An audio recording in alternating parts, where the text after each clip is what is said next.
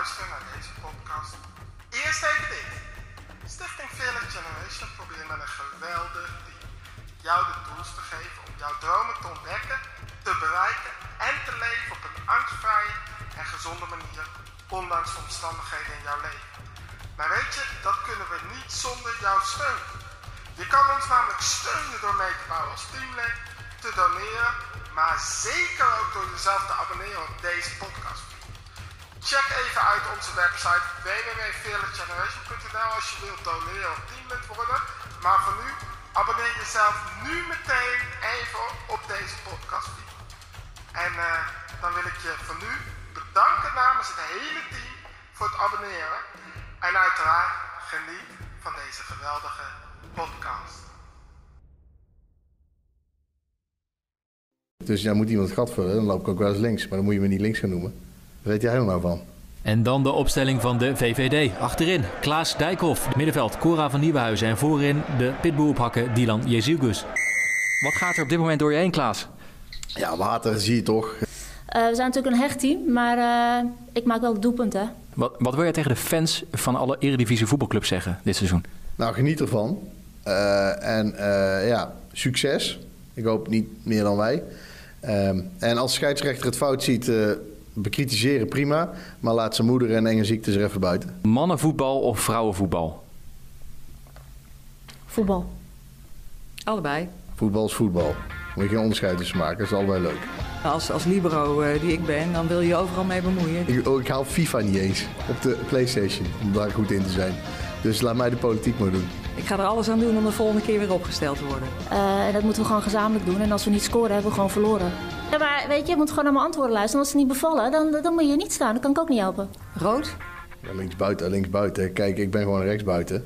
Maar ja, omdat er op links niemand liep, moet je toch een gat, uh, gat dichtlopen. Want anders klopt de ruit niet meer. En we spelen met de punten voor. Dus dan laat je een gat vallen, stomen ze op. Dan gaan ze door de linies heen. Staan ze één op één voor de keeper. Ja, die keeper van ons ja, het best aardig, maar één op één is, is moeilijk. Dus ja, moet iemand het gat vullen, dan loop ik ook wel eens links. Maar dan moet je me niet links gaan noemen. Ik ben gewoon tweebenig, ik speel liefst rechts. Ja. Wat weet jij er nou van?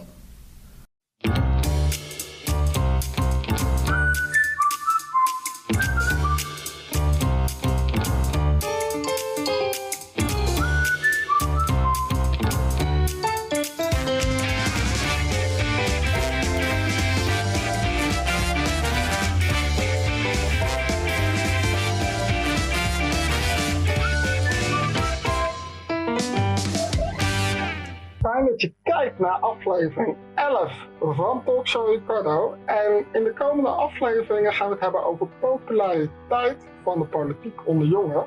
En vandaag trappen we af met uh, Willemijn. Hi. Uh, die zit hier bij mij in de studio. Jij bent bestuurslid van het JOVD, hè? Ja, dat klopt. Dus we gaan het ook hebben over rechtspolitiek. Uh, nou, laten we gewoon even van wal steken. Wie is Willemijn eigenlijk? Ja, ik ben uh, Willemijn, 21 jaar. Um, nu al een tijdje lid van de JOVD en ook uh, lid van het hoofdbestuur. Ik uh, studeer politicologie in Leiden. En um, ik kom oorspronkelijk uit Rotterdam. Heb hier ook op theaterschool gezeten van Hofplein, middelbare school. Dus dat was heel leuk. Mm. En inmiddels getrokken naar het politieke theater. En hoe ben je zo getrokken naar de politiek? Want ja, ik kan me voorstellen dat de gemiddelde jongere denkt, nou ja, dat saaie politieke gedoe, daar heb ik toch geen behoefte aan. Uh, wat stikt jou aan in de politiek als 21-jarige? Ja, maatschappelijke verandering bewerkstelligen. Dus een idee hoe de samenleving eruit zou moeten zien met een kleine overheid, veel vrijheid, eigen verantwoordelijkheid. Hmm. Um, en, en, en hoe bewerkstellig je dat? Door politiek actief te zijn. Hmm. En, en, je bent zo bij de JOVD terechtgekomen. Um, maar laten we meteen even wat generalisaties er maar meteen misschien wel uitgooien. Ben je nou echt zo'n typische JOVD'er? Zo'n zo'n zo'n ja, zo'n koorbal, zo'n zo'n kakker? Zo'n... Nou, ik heb wel uh, voor de grap natuurlijk mijn parelketting omgedaan. Dus dat, uh, het parelkettingje. Nee, uh, ik denk bij de JOVD lopen heel veel verschillende types rond. We hebben ja, iedereen die zich liberaal voelt, die kan zich thuis voelen bij de JOVD. Dus we hebben nou ja, mensen die uh, gewoon VVD stemmen, maar ook D66, Volt, ja 21 zelfs. Dus uh, mm. wij zijn van alle markten thuis. En, en wat maakt nou iemand een liberaal? Ja, wat maakt je een liberaal? Wij hebben als JOVD drie kernwaarden: Ja. vrijheid, verantwoordelijkheid en verdraagzaamheid. Ja, dat klinkt heel vaag en abstract. Wanneer je-. Wat is nou vrijheid? Vrijheid, ja, vrijheid is dat je, dat je mag doen wat je wil, totdat je de vrijheid van een ander inperkt. Dus het gaat er vooral om dat niet andere mensen voor jou bepalen wat je moet doen of mag doen, maar dat je dat zelf mag bepalen tot op zekere hoogte. Maar het moment dat je de vrijheid van iemand anders inperkt, ja, dan bepaalt toch iemand anders ook waar de grens is van je vrijheid. Nou, dat, dat ligt eraan. toch tegen? Nee, dat is niet, dat is niet zo natuurlijk. Eh, stel, eh, ik geef jou een klap. Ja, Dat mag natuurlijk niet, want dan perk ik jouw vrijheid in. ja. Ehm, maar, eh, en, en bij meningen is dat natuurlijk ook heel erg aan, aan, dat ligt aan een bepaalde mening. En daar discussiëren we ook heel veel over bij de JOVD. Maar het gaat er vooral om dat wij denken vanuit het individu, vanuit de kracht van het individu. En dus niet zoals de socialisten, een soort grote overheid die overal voor moet zorgen. En, eh, en ook niet zoals de confessionele, eh, dat, dat, dat je denkt in vormen van gezinnen, groepen. Maar echt de kracht van het individu en dat die eh, zichzelf moet kunnen ontwikkelen en Is ontplooien. daarom verantwoordelijkheid dan ook zo belangrijk? Ja, zeker. Ja, want ehm, wij gaan uit van eigen verantwoordelijkheid van individuen, waardoor je dus een kleine overheid kan hebben, omdat je aanspraak maakt op ieders verantwoordelijkheid. Maar, om even dat voorbeeld van die klap terug te Ja. halen. Betekent, dat betekent het, zoals ik jou het begrijp. Ehm, ik heb de vrijheid om in principe jou die klap te geven. Nee, als nee, ik, nee, nee, Als ik de verantwoordelijkheid neem, dan zie ik ook van hé, maar dat is negatief voor jou, dus doe ik. Nee, dat is niet wat ik zeg. Juist, dat was juist om aan te geven dat vrijheid niet oneindig is. Dat is heel erg een soort jaren tachtig liberalisme, Maar dat je alles zou die mogen doen. verantwoordelijkheid er dan specifiek? Ja, die verantwoordelijkheid is dat je dus wel die verantwoordelijkheid neemt, dat je doorhebt dat je vrijheid ergens eindigt. En ook de verantwoordelijkheid neemt. ehm, als ik zie dat het slecht met iemand gaat, dan zorg ik daar ook voor. Dus dat het niet alleen maar op jezelf gericht is, maar ook de verantwoordelijkheid neemt om wel je plek in de samenleving te kennen. Ja, precies. En wat was de derde? Verdraagzaamheid, dus dat je tolerant bent naar elkaar. Is dat niet een beetje hetzelfde als verantwoordelijkheid? Nee, want tolerantie heeft er heel erg mee te maken dat ik accepteer eh, dat jij er anders uitziet dan ik. Dat ik accepteer dat jij andere meningen en andere denkbeelden hebt. En dat ik dat tolereer eigenlijk. Dus dat is die verdraagzaamheid. En die verantwoordelijkheid, dat heeft veel meer te maken met bijvoorbeeld dat je de verantwoordelijkheid neemt. ehm, nou ja, om mee te betalen aan een weg. Om mee te betalen aan iets anders. Dat is Maar meer verantwoordelijkheid. dat, eh, tolerantie, want eh, dat schiet mij nu meteen even te binnen. Want als ik denk aan tolerantie en tolereren van, ja, het mag er gewoon zijn. Maar eh, volgens mij, als ik naar de maatschappij vandaag kijk, zijn we behoorlijk tolerant. Alleen waar het misgaat, is dat we het niet accepteren van elkaar. Moeten jullie daar misschien niet radicaal Maar dan ben je dus niet tolerant als je het niet Nee, accepteert. ja, nee, want op het moment dat je tolerant bent, om bijvoorbeeld twee buren te nemen, ja, die kunnen elkaar best tolereren. Ook hebben ze een ander leven en heb je zoiets van, ja, ik moet eigenlijk niks van je. Maar dat tolerant zijn kan ook zijn, ik negeer het, eh, prima, jij jouw deel, ik mijn deel, ik ga het niet lopen verstoren. Maar moet je niet in een samenleving gaan van tolerantie naar acceptatie? Dus accepteren. Dat zie je bij de homo-community eigenlijk ook wel een beetje. Op zich tolereren we het wel als maatschappij. Ja, maar dan ga je heel erg in, eh, in terminologie zitten. Ehm Nou ja, tuurlijk maar- is dat, maar tolerantie en acceptatie ligt toch in elkaars verlengde. Dus dan accepteer je ook. Ja, is dat zo? Ja, dat denk ik wel. Heb je daar een voorbeeld van wat jullie als JOVD misschien doen? Of jij in je eigen leven daarvan was? Eh, nou, wat we bijvoorbeeld een paar jaar geleden hebben gedaan, toen we nog een andere voorzitter hadden, toen eh, zijn we op het plein gaan staan met een roze kast op Coming Out Days, dat mensen uit de kast kunnen, konden komen. En dat, eh, dat was nog met Splinter Sabot, ja. En, nou ja, en dat had dus heel erg te maken met die tolerantie, dus dat je elkaar accepteert. Dus zeker wel doen we daar dingen voor. Ja, is super tof. Eh, eh, rechtse politiek. Eh, voordat we zo even naar een onderbrekingje gaan. Wat is nou rechtse politiek? Daar vallen jullie toch een beetje? Rechtspolitiek, ja, wij noemen onszelf liever liberaal. Maar ik denk Maar goed, dat, de dat het. noemt jullie rechtse VVD. Ik denk dat dat met een kleine overheid te maken heeft. Dus dat je heel erg uitgaat van de verantwoordelijkheid van Maar wat is individuen. een kleine overheid? Betekent dat hele kleine gebouwen? Nee, dat betekent dat je je-. Dat je, dat je je richt op kerntaken. Dus dat je niet, hè, dat, je, dat je de belastingen zo laag mogelijk houdt. Lange Frans, hou de licht even goed. Dat je, eh, dat je de uh, belastingen zo laag mogelijk houdt. Dat je, dat je veel door bedrijven laat doen. Dus wat je nu bijvoorbeeld ziet bij GroenLinks. Uh, die willen een enorme overheid om het klimaatprobleem op te lossen. Uh, maar dat, dat, dat gaat het natuurlijk niet per se oplossen. Want de overheid is niet heilig. Wij, wij, wij hebben als liberalen toch altijd een bepaald soort. Nou ja, dat we de overheid wel in de gaten willen houden of ze dingen goed aan het doen zijn. Want uiteindelijk kan je beter op jezelf vertrouwen dan op de overheid. En de overheid moet zich op kerntaken richten zoals infrastructuur, zoals defensie, zoals. Um, uh, valt, ik ben niet voor of tegen klimaat, maar klimaat valt, tenminste als GroenLinks hem ziet, toch ook onder infrastructuur. Ja, elektriciteitsinfrastructuur, nou ja, elektrische auto's. Is ook ja, maar elekt ja, ja, nee, elektrische auto's. Nou woningen. Maar infrastructuur gaat gewoon heel erg over wegen. En natuurlijk ook over een elektriciteitsnet. Maar wij proberen dat wel zoveel mogelijk bij bedrijven te leggen. Dus je moet die verantwoordelijkheid van bedrijven aanspreken. En niet als overheid, maar van alles gaan bepalen. Want uiteindelijk nou werkt dat niet. niet te veel los van de burger. Want uh, uh, ik weet niet of dat misschien dat voor jouw tijd hoor. Ik ben natuurlijk tien jaar ouder. Maar toch had je een Postbus 51 spotje. De overheid, dat zijn wij. Is dat niet ook een beetje waar? Koppelen, koppelen jullie als, als JOVD als rechtspartij nee, maar wij, de overheid niet te veel los van de burger? Nou kijk, um, de overheid doet natuurlijk van allerlei dingen, maar wij denken niet vanuit de overheid. Wij denken vanuit het individu en we, we accepteren dat je de overheid voor bepaalde zaken nodig hebt, dat ze bepaalde vrijheden moeten beschermen, zoals vrijheid van meningsuiting, vrijheid van religie, vrijheid van onderwijs. En dan niet uh, bijzonder onderwijs, maar je recht op onderwijs. Ja. Um, daar is de overheid voor. En, en we accepteren dat die er moet zijn. Of een staat, zoals wij het eigenlijk noemen. Want wij willen niet dat zij van alles voor ons gaan bepalen. We willen zoveel mogelijk keuzevrijheid hebben voor individuen.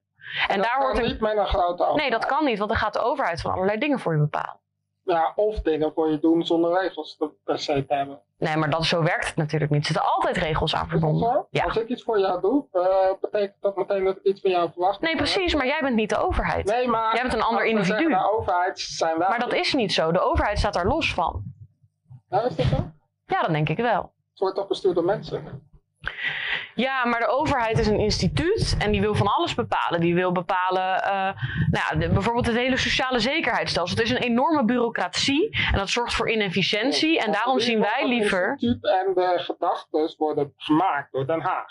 En volgens mij zitten daar mensen die ook allemaal weer individuen zijn. Kijk, dat je ervoor kiest om niet als individu te handelen met de macht tegen macht. Maar dat is heel erg. Is een ander verhaal. Maar is het niet zo dat dat het wel kan. Nee, want dat is een hele, dat is een hele wijze. Dat is hoe socialisten het zien. Die zien, of links, zoals je het wil noemen. Uh, dat je een grote overheid nodig hebt, zodat de sterkere de zwakkere dragen. En, uh, en wij willen juist zoveel mogelijk macht bij het individu houden. Zoveel mogelijk recht bij het individu. En dat kan niet met een grote overheid. Dat gaat niet samen. Ik ben zo nog even benieuwd wat voor gevolgen dat kan hebben. Voordat we daarmee verder gaan, lieve kijkers gaan wij heel even kijken naar eh, Den Haag en de jonge politiek update.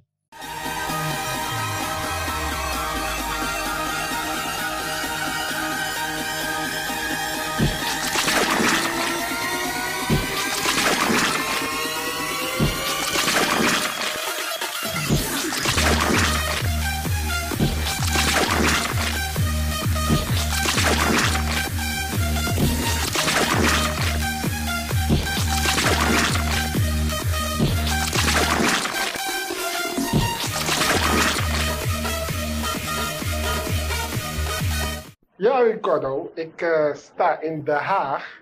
En uh, Jochem en Joost zijn op vakantie. Dus je stuurt je andere broertje Kado maar naar Den Haag toe om uh, de situatie hier even te schetsen. dat doe ik met alle liefde. Ik vind het altijd leuk om hier even bij te praten met Joost Vullings, met Xander van der Wulp, met Wouter de Winter en Thomas van, van BNR en, en al, alle andere parlementair journalist, journalisten. En Marieke van der Zilver natuurlijk. Uh, super top. Uh, maar Den Haag, er is genoeg gebeurd sinds de laatste keer dat Jochem hier was. Uh, het is best wel goed om te weten dat ehm, we ondertussen meer dan 100 dagen bezig zijn met de formatie. Uh, dat, dat voelt misschien niet zo, het voelt heel kort.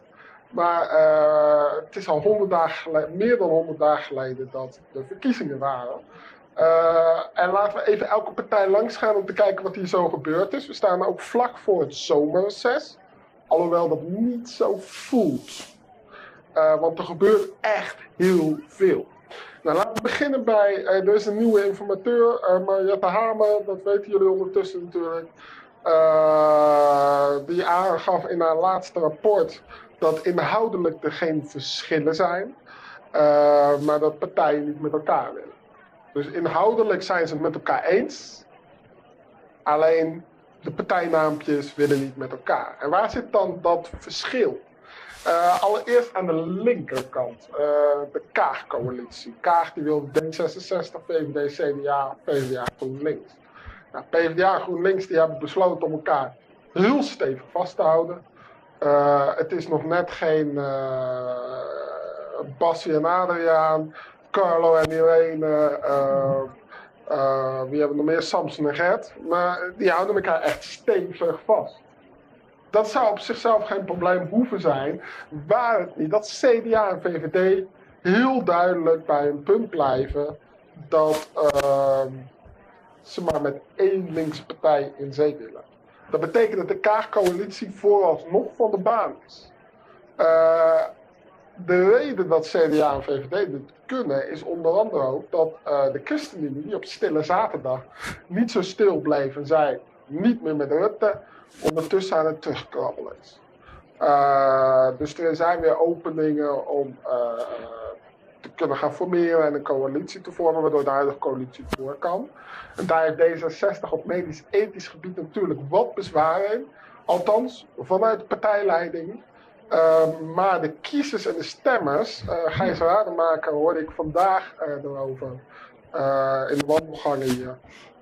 die vertelde dat, dat de kiezers en de stemmers van D66 niet negatief staan tegen een verlenging van de huidige coalitie met de ChristenUnie.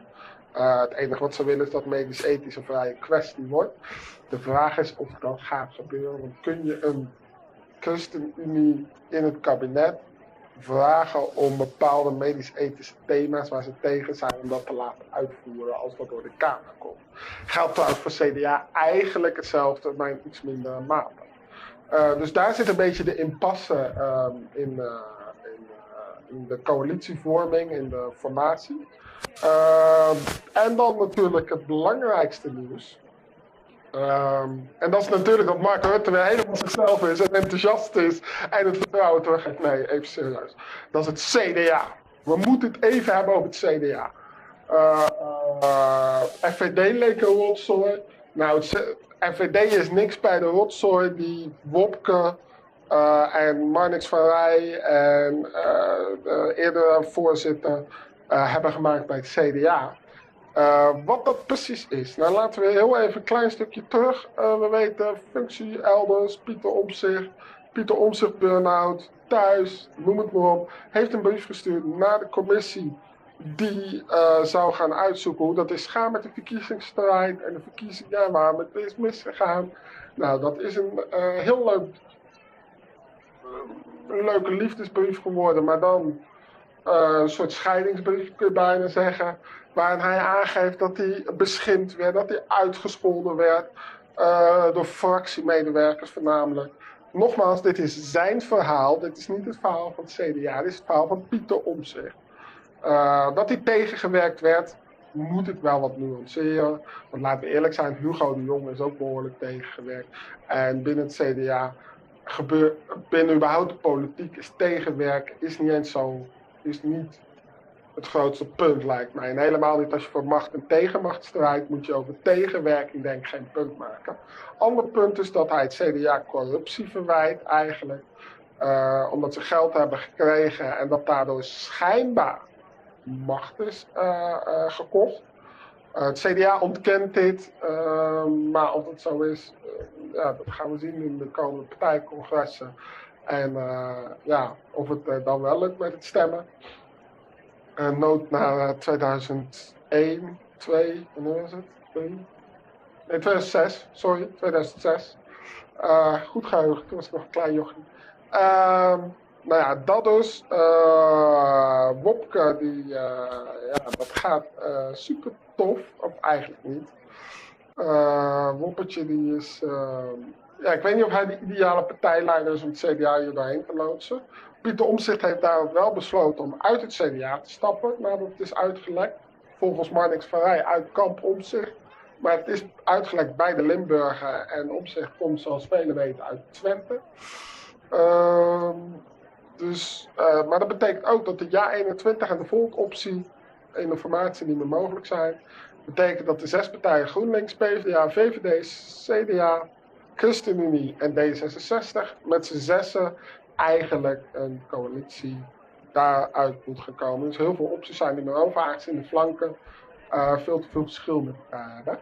Uh, kortom, het is hier shizzle, het is hier aan. Uh, en in deze hele uh, ja, hectiek heeft Mariette Hamer besloten dat Rutte en Kaag hun samenlevingscontract, hun huwelijkse voorwaarden, oftewel hun concept en regeerakkoord met z'n tweeën mogen schrijven. Daar heeft Kaag onder andere Jette voor gevraagd, Rutte onder andere uh, Mark Harbers en uh, uh, Sophie Hermans zijn voormalig persoonlijk assistent van Algemene Zaken. En waarnemend fractievoorzitter, net zoals Jette dat is bij D66.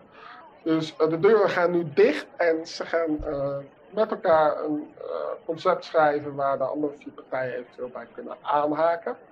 Ehm, ja, ik, ik, hoop dat er een 6 komt en dat de vakantie komt, want daar zijn ze hier wel aan toe als ik eerlijk ben. Jij ook, denk ik, maar jij hebt nog een paar afleveringen. En misschien moet je dit maar eens voorleggen. Volgende week dan komt die voorzitter van de CDA, toch?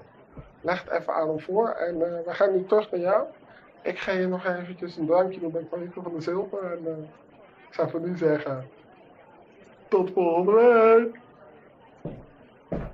Ja, politiek. Nou ja, laten we, uh, hoe lang denk jij dat de formatie gaat duren? Ik vraag bijna naar allemaal gasten nog wel een tijdje. Nou, ik heb wel het idee dat we nu naar een gedoogconstructie gaan. Omdat SGP en Volt zijn uitgenodigd. En dat zijn natuurlijk kleine partijen. Dus dat is meer voor steun dan echt een, een rol in het kabinet. Dan echt ministers leveren. Zoiets. Wij hebben een uitslagenavond. Toen dacht ik nog van. Aan het einde van die avond, de 16 zijn we live geweest. Uitslagen live gedaan. Met een lange doorgaan dan in de wet. Dus we hadden wel eens besteed. Toen zei ik nog. De meest logische coalitie op basis van dit lijkt mij VVD, D66, nou, misschien dat je CDA er nog bij kan krijgen, zou super mooi zijn. Dat is eigenlijk wel nodig. En uh, waarom niet gewoon volgen daar? Nou, dat kan wel. Wij hebben zelf, nou, onze, onze voorkeur gaat uit uh, voor een liberaal minderheidskabinet van VVD en D66. Je ziet dat er nu een enorm probleem is tussen macht en tegenmacht uh, binnen, uh, tussen de regering en de Kamer. En um, nou, een van de dingen die dat op zou kunnen lossen is een minderheidskabinet, omdat je dan telkens met verschillende meerderheden moet maar werken. Zie jij dat gebeuren? Zie je ik denk dat ze het niet durven. Dat gaat doen, ik denk niet dat ze het durven. Ja. Dus ik denk dat dat een droom is waar we misschien nog even op zullen moeten wachten op zo'n minderheidskabinet. Maar we hebben ook gezegd, hè, mocht dat niet lukken, dan zijn we wel voor een constructie met uh, VVD, D66, CDA en dan of Volt of Ja 21. Dus dat kan zeker. Ja. ja. Vraagt of D66 of CDA daar vooral in wil zitten. Uh, Zo'n liberaal, want dat ga ik morgen. Nou ja, CDA zal, CDA zal minder graag met Volt willen en D66 sluit Ja 21 uit. Ja, CDA zou waarschijnlijk de liberale partijen net beeld vinden. Nou ja, VVD is natuurlijk een beetje wel wat klassiek liberaler, dus dat kan dan dat wel wat makkelijker. werken, maar als je dan ook nog D66... Ah, hebben ze de afgelopen vier jaar ook gedaan. Ja, maar dat is best niet bij. Ja, precies. Dus zij hebben het liefst ChristenUnie. VVD heeft het liefst ja 21. Maar zie je en... het dan gebeuren om daar meteen over... Uh, met de chain, meteen hem allemaal, de mensen laten in de jongerentaal praten. Een uh, heel kleine regeerakkoord. Ma Mariette Hamer is nu de. Ja, nee, maar daarvoor de Chain had in zijn verslag van we moeten gaan voor een dunne regeerakkoord. Lijkt hij al sinds het jaar 80 voor.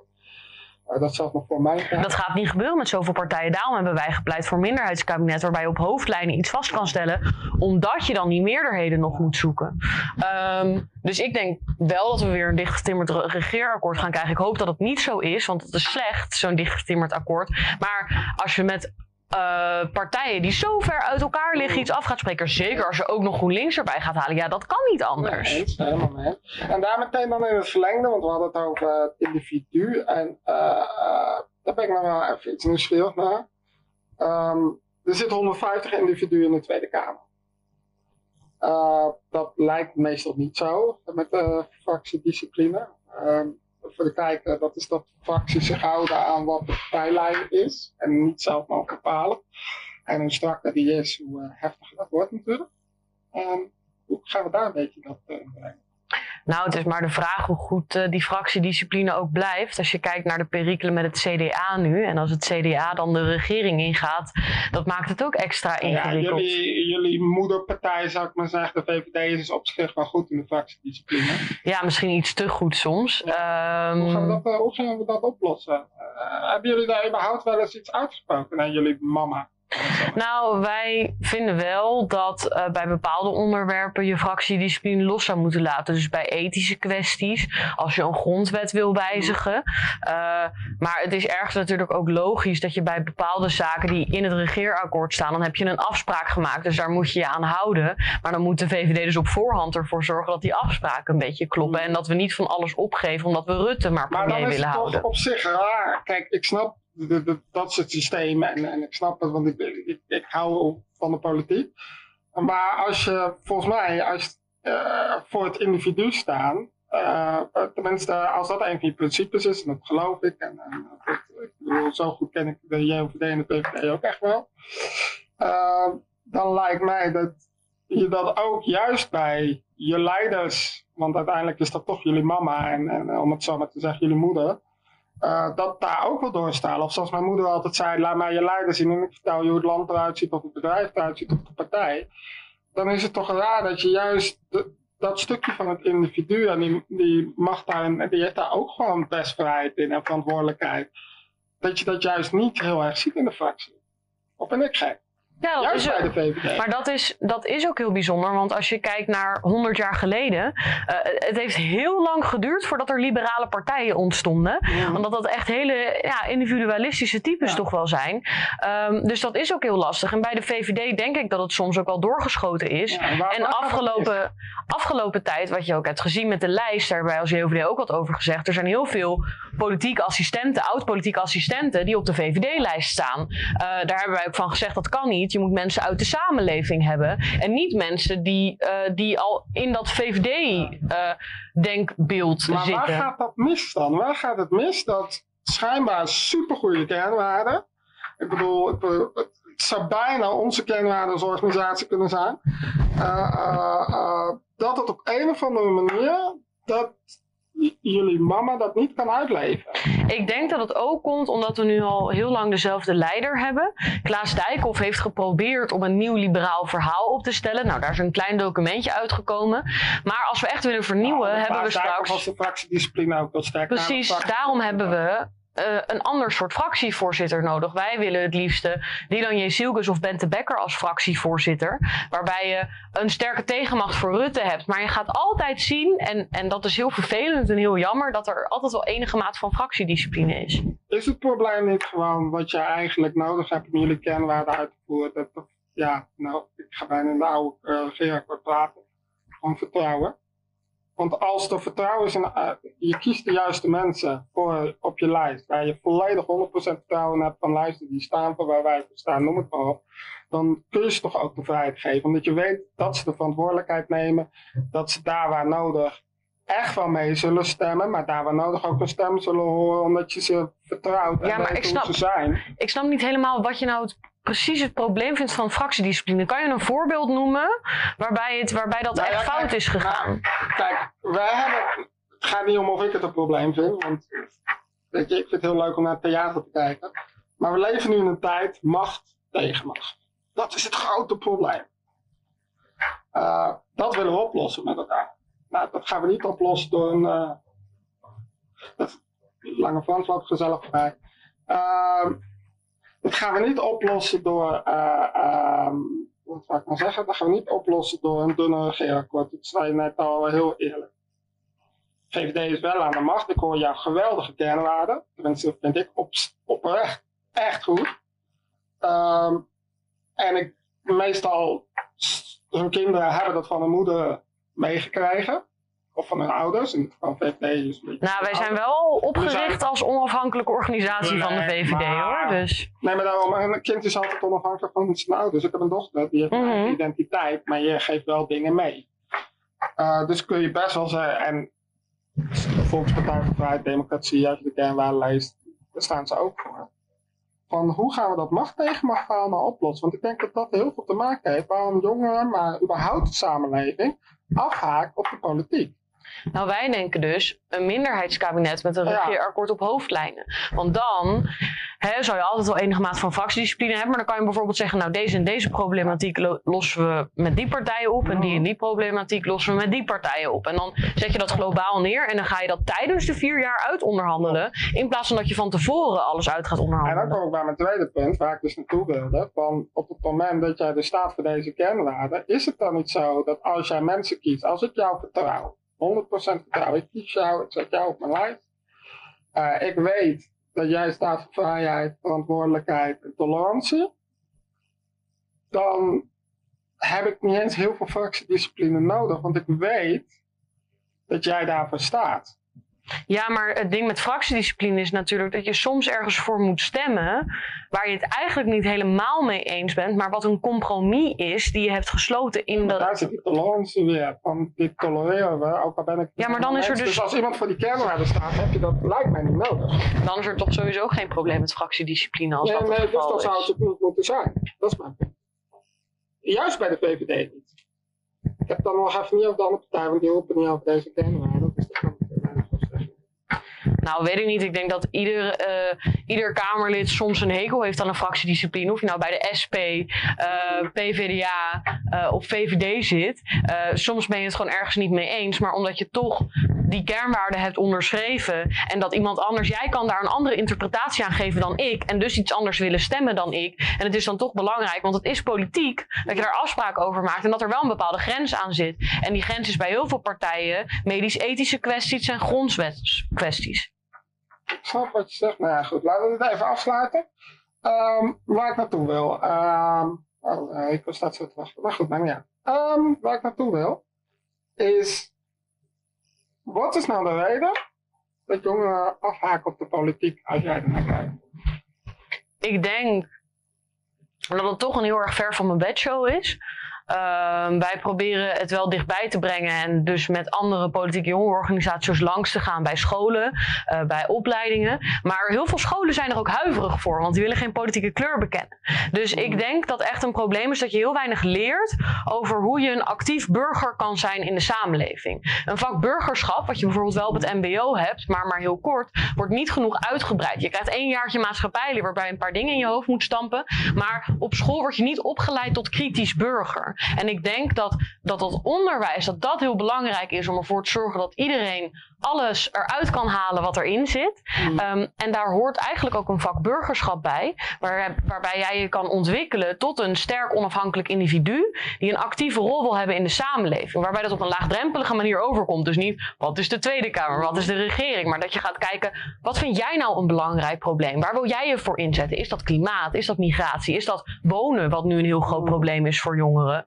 Ehm, en dat je het op die manier dichterbij brengt. Want het voelt nu heel erg als, oh, dat is in Den Haag. Zeker hoe verder je van Den Haag komt, hoe groter het probleem het wordt. Maar je ziet het al in Rotterdam, omdat Rotterdam toch een vreemde eend in de bijt is. Ehm, dus ik denk dat we de politiek weer dichterbij moeten brengen en wat moeten versimpelen. Je ziet nu We dat. gaan daar zo verder Ja. op door, want daar wil ik heel erg graag op door. Maar Rico staat te trappelen, dus eh, we gaan even kijken naar de column van deze week. Jij bent vrij om te doen wat jij wil. Vrij om jouw eigen keuzes te maken. Vrij om het verschil te maken. Vrij, want de wereld is van elk individu, dus ook van jou. Dus neem de verantwoordelijkheid. Verantwoordelijkheid nemen begint bij het ervaren van de verantwoordelijkheid. Is jouw omgeving, jouw land of jouw wereld van jou? En durf jij daar de verantwoordelijkheid voor te nemen als individu niet als groep? Of schuif je de verantwoordelijkheid af naar de overheid? De overheid, ben jij dat? Zijn wij dat? Of zijn zij dat? Zij in Den Haag. Weet je, in een samenleving met verschillende groepen, zoals Marokkanen, Surinamers, Antillianen, Turken, Polen, Molukkers, Chinezen, Syriërs, homoseksuelen, heteroseksuelen, biseksuelen, transgenders, gelovigen, agnosten. En atheïsten bestaan niet, maar daar later ook weer. Politici en PVV'ers. Is tolerantie dan belangrijk? Of is acceptatie geen wat wij nodig hebben? Ricardo en Willemijn waren het over veel zaken eens. Maar is tolerantie en acceptatie een verschil? Ligt het in elkaars verlengde of is het toch hetzelfde? Ik weet dat ik dit gesprek hun honoreer. Maar over de acceptatie van dit gesprek zal ik even moeten nadenken. Nou, dankjewel Rico. Uh, wij gaan nog heel even terug. Uh, politiek naar de jongeren brengen, daar hadden we het inderdaad over. En die had een heel geweldig verhaal. Um, uh, politiek voelt veel af, maar wat ik zo gek vind tegelijkertijd, is dat, ik heb je ook met Nienke Luiks onder andere gezeten van het LAX, Lamoens, van LSVB. Um, wat mij opvalt en wat mij zelf ook opvalt, komt wel met jongeren, dat jongeren wel heel erg maatschappelijk gearrangeerd zijn. we kennen de klimaatmars, Black Lives Matter, noem het maar op. Waar, dus ergens um, willen ze maatschappelijke verandering en doen ze daar ook heel veel voor. Dus maar niet, echt niet iedereen. Dat is heel dichtbij. En, en niet iedereen natuurlijk, maar dat, dat is sowieso lastig. Um, maar de slag naar de politiek zit er niet in. Waar zit dat punt? Ja, nou, wat, wat wel heel hoopvol is, is dat bij de afgelopen verkiezingen 80% van de jongeren ongeveer heeft gestemd. Echt heel veel jongeren. dus 77%, nou bijna 80%. Uh, dat is echt bizar, want dat is, dat is tijdenlang veel lager geweest. Dus ik denk dat we daar een hele mooie stap hebben gezet. Ik denk door de coronacrisis. Door de coronacrisis was het opeens, huh, we moeten in lockdown, we moeten thuis blijven. Waar komt dat door? De politiek de politiek heeft besloten, we gaan op slot. En toen was het van, oh, maar, maar waar houden die zich meer mee bezig? En ik denk dat toen mensen maatschappelijk geëngageerder zijn geworden. Uh, daar... zie je dat jongeren wel weer, in het begin, bijvoorbeeld persconferenties, is misschien wel een goed voorbeeld. Heel veel mensen keken, ook jongeren. Maar dat werd steeds minder. Dat, waar zit dat probleem? Dat ze toch weer lijken af te haken. Ik denk... Kijk, in een keuze snappen we Um...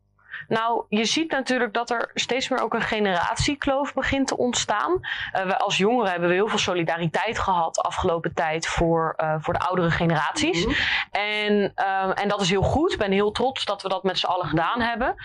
maar je ziet nu ook dat, nou, dat ouderen die zijn straks allemaal gevaccineerd dubbel. Die krijgen een vaccinatiepaspoort, mogen door de Europese Unie reizen. En intussen moeten jongeren nog heel lang wachten op een vaccinatie. We hebben heel lang langer in lockdown gezeten omdat um, heel veel ouderen van 40ers, 50ers gewoon naar kantoor gingen. Terwijl dat eigenlijk niet de bedoeling was. En ik denk dat er toen een beetje conflict is ontstaan van hè, wij, wij missen ons onderwijs een heel jaar lang. Mm -hmm. um, en, en, en, dat dat nog het ergste is. Want we, heel veel mensen lopen nu een ontzettende achterstand op en in hun dat ontwikkeling. Is dat jongeren afhaken bij de politiek. Ja, omdat ze niet het idee hebben dat de politiek er genoeg voor doet, ja. dat dat wel weer kan. Zou, zou het er ook mee te maken hebben? Ik weet niet of jij dat ook merkt op de jongeren. Uh, wat mij heel erg opvalt onder jongeren, als één ding is wat jongeren heel erg kenmerkt en waar jongeren heel erg van houden, is ben wie je bent, zeg wie je zegt dat je bent, wees van echt. Niet dat neppen. Nou, goed, ik hou het netjes. Ja, en... Is dat niet een beetje, en kijk, je, nogmaals, ik hou van het politiek spel. Ik, vind, ik, ik kan er van genieten, ook het formatiespel, noem het maar op. Maar het is af en toe wel een toneelstukje, laten we eerlijk zijn.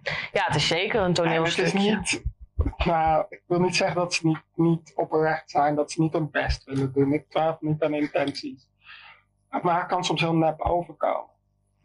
Ja, ja, en dat is het. Ik, ik denk het ook wel. Ik, ehm, nou, als je bijvoorbeeld naar een debat kijkt, wordt er zoveel moeilijke woorden worden daarin gebruikt en afkorting dat ik soms zelf zit te kijken. Waar gaat dit over? Dus het wordt zo ingewikkeld gemaakt, waardoor mensen echt denken: ik, ik, ik snap niet waar het over gaat. Het wordt te weinig naar, naar de burger gebracht, waardoor ook populisme natuurlijk heel erg eh, nou ja, toeneemt, eh, omdat dat een soort makkelijke vertaling is eh, voor burgers. En ik denk dat, dat dat wel een probleem is, waardoor de flanken ook steeds groter worden, omdat die het zo simpel mogelijk vertellen, in plaats van met vage zinsconstructies over compromissen komen. En, en eh, j- jullie hebben, nou, ik durf te zeggen dat Mark Rutte als oud-voorzitter van de JOVD, dat, eh, nou, ik denk dat als de JOVD iets tegen de VVD zou zeggen, ze sneller een oor te luisteren zullen le- leggen dan als de CDJA zou komen of een andere jongen. Wat zou jouw advies nou zijn naar Rutte zijn? Wat, Mark, luister, dit moeten we oplossen, is jouw probleem, maar die zit hier eh, tegenover jou. En eh, wat zeg je dan? Ja, dat is een goede vraag. Om, om het dus dichter bij jongeren Ja, te om het brengen. dichter bij jongeren, jongeren weer te betrekken. Want ik bedoel, hoor, de Nou, ik denk- politiek verslag is ook een beetje zeggen, ja, maar er zitten niet heel veel jonge talenten binnen de VVD. Nou ja, oké, ik zeg niet dat het niet zo is. Wie ben ik om dat te zeggen? Ik, zou er ongetwijfeld anders over denken, maar dat is een ander verhaal. Maar dan denk ik van, oké, laten we vanuit dat dat zo is. Dus dat willen jullie hebben. Nou, hier hebben de JOVD zitten, eh, als vertegenwoordiging dan even. Wat ze tegen me zeggen, hoe krijgen we de jongeren weer bij de, de liberale partij, bij de rechtse liberale partij? Nou, ik denk door genoeg ook dus voor de jongeren te doen. Dus ga je richten op dat onderwijs. Ga je richten op het bouwen van woningen. En dan echt doen. Dus niet alleen maar een leuke slogan met Daniel Koerhuis die bouwen, bouwen, bouwen zegt. Maar, maar het echt doen. En niet, en niet dat telkens uitstellen. Ik denk dat ook een verantwoordelijkheid... Met daden, zoals ze altijd dan zouden zeggen. Ja, precies. En, ehm, en, en dat we ook laten zien dat we er zijn voor die jongeren. Dat we, en ik denk dat de VVD dat op bepaalde manieren, bijvoorbeeld met pensioenakkoorden, is de VVD heel hard bezig geweest. Maar dat dat te weinig, te weinig dichtbij komt. Dus op, een- op een of andere manier is die vertaalslag lastig te maken. Ja, het pensioen ligt niet in het verlengde van iets waar ik over, Ja. over nadenk. Nee, Ik precies. Maar het is wel heel. 18 ook niet. Maar geld wel. Nee, En wonen wel. Precies. Dat is de, misschien wel een van de grootste zorgen nu van jongeren.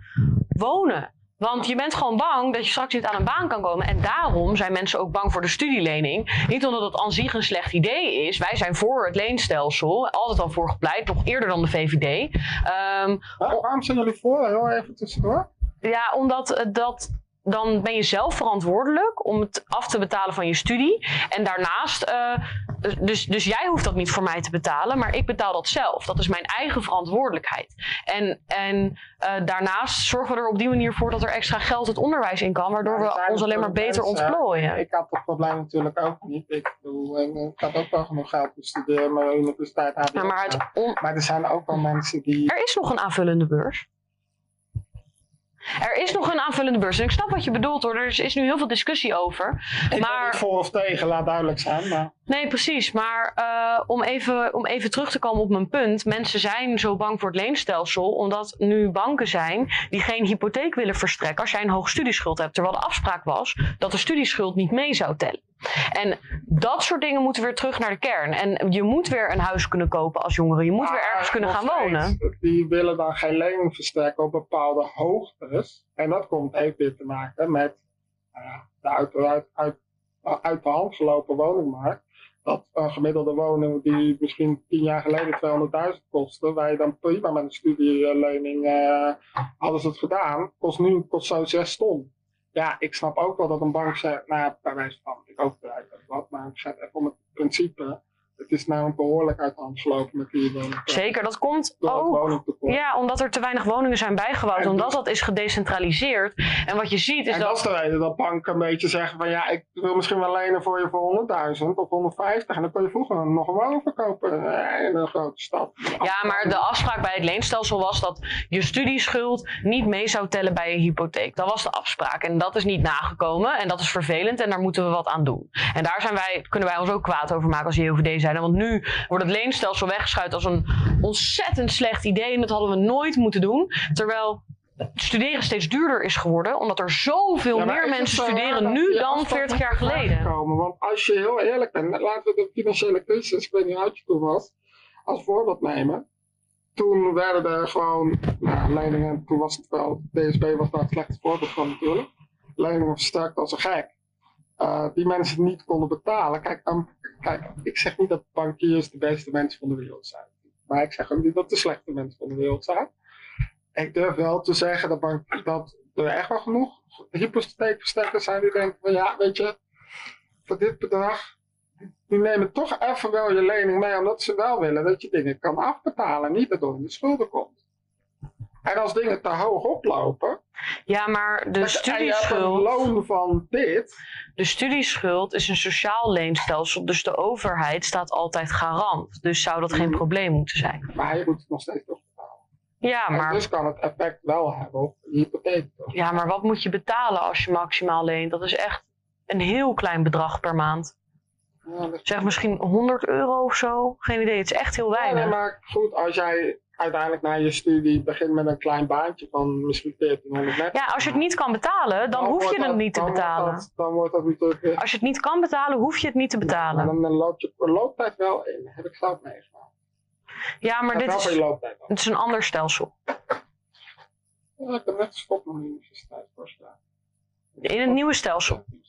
Ja, nou ja, dat, dat zijn allemaal technische details. ik weet niet of iedereen daarin geïnteresseerd is. maar waar het mij dus vooral om gaat, en dat is mijn punt wat ik maak, van ik snap wel dat je als bank soms zegt, niet omdat je zegt, oh ja, maar, maar dat je ook wel even denkt aan de mensen van, ja, je hebt loon van 1200, je wil voor die huizenvrijheid komen. Ja, nee, ik Het snap is wat je niet dat bedoelt. ik de lening meeneem als zijnde, het mag niet, maar het is niet wijs. Maar laten we even teruggaan naar de kern. Ehm, namelijk dat jongeren weer, hè, dat het aantrekkelijk moet worden politiek. Ik denk dat zo'n vak burgerschap gaat helpen. En als de, de, de overheid, dat eigenlijk altijd al een probleem is, hè, dat, dat de politiek te weinig kijkt naar jongeren. Iedereen zegt het wel, maar uiteindelijk is de groep ouderen heeft veel meer stemmen dan jongeren. Dus waarom zouden ze zich dan zoveel op jongeren gaan richten? En dat moet anders. Want ik denk zeker dat die ouderen het juist ook heel belangrijk vinden dat de nieuwe generatie.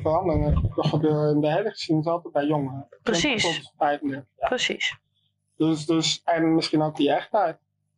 Zo van zijn wie je bent. Ja, ook gewoon simpele taal. Niet te veel vervallen in details ook in de politiek. Uiteindelijk gaat het ook over hoofdlijnen. Mm. En eh, proberen soms, eh, heb ik het idee, bewindspersonen dingen af te leiden door heel erg in de details te vervallen. Dus dat is, eh, maar is het ook zo, dat is mijn slotvraag, waar ik nog even, eh, die ik echt nog even wil stellen.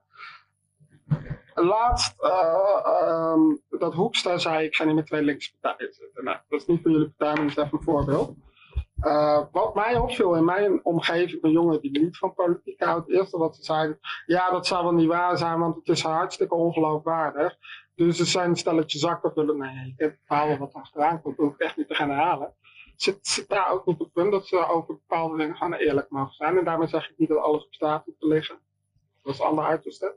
Ik denk dat ze op zich best eerlijk zijn als ze zeggen dat ze niet met GroenLinks en PvdA in in de zee is willen. die eerlijk, maar als ze straks er toch in mee gaan zitten, dan zijn ze er niet eerlijk. Ja, dat is het politieke spel. En dat, ik, ik weet niet hoe je dat anders zou kunnen doen. Ik ben we Rotterdammer, dus lekker direct. Ik denk, ik denk dat je het wel kan verminderen. Ja. Nou, Ja. Misschien is dat wel de beste, eh, beste tip dan Mark Rutte voor de komende vier jaar. Gewoon wat eh, eerlijk en open over dingen zijn. Hoe kut het soms ook is. Ja, ik denk dat je met eerlijkheid altijd het verste komt. Ehm, en eh, dat, dat ze dat nog wel eens lastig vinden in de politiek. Ja, dat Ja. vind ik een hele mooie afsluiting. Dus eh, Mark, ik, eh, ik weet dat je geluisterd hebt. Wij zijn de volgende week weer. Dankjewel Willemijn voor dit geweldige gesprek. En Ja, was leuk. geniet, ja, graag gedaan. En geniet van je bestuurschap. En waarschijnlijk zien we je wel als eerste vrouwelijke premier na Mark Rutte. Nou, dat weet ik niet hoor. Eh, en wij zien elkaar volgende week weer, want dan heb ik hier zitten de voorzitter van de CDJA. En dan gaan we mee verder. Voor nu zou ik zeggen, bedankt voor het kijken. Tot volgende week. En voor nu, adieu.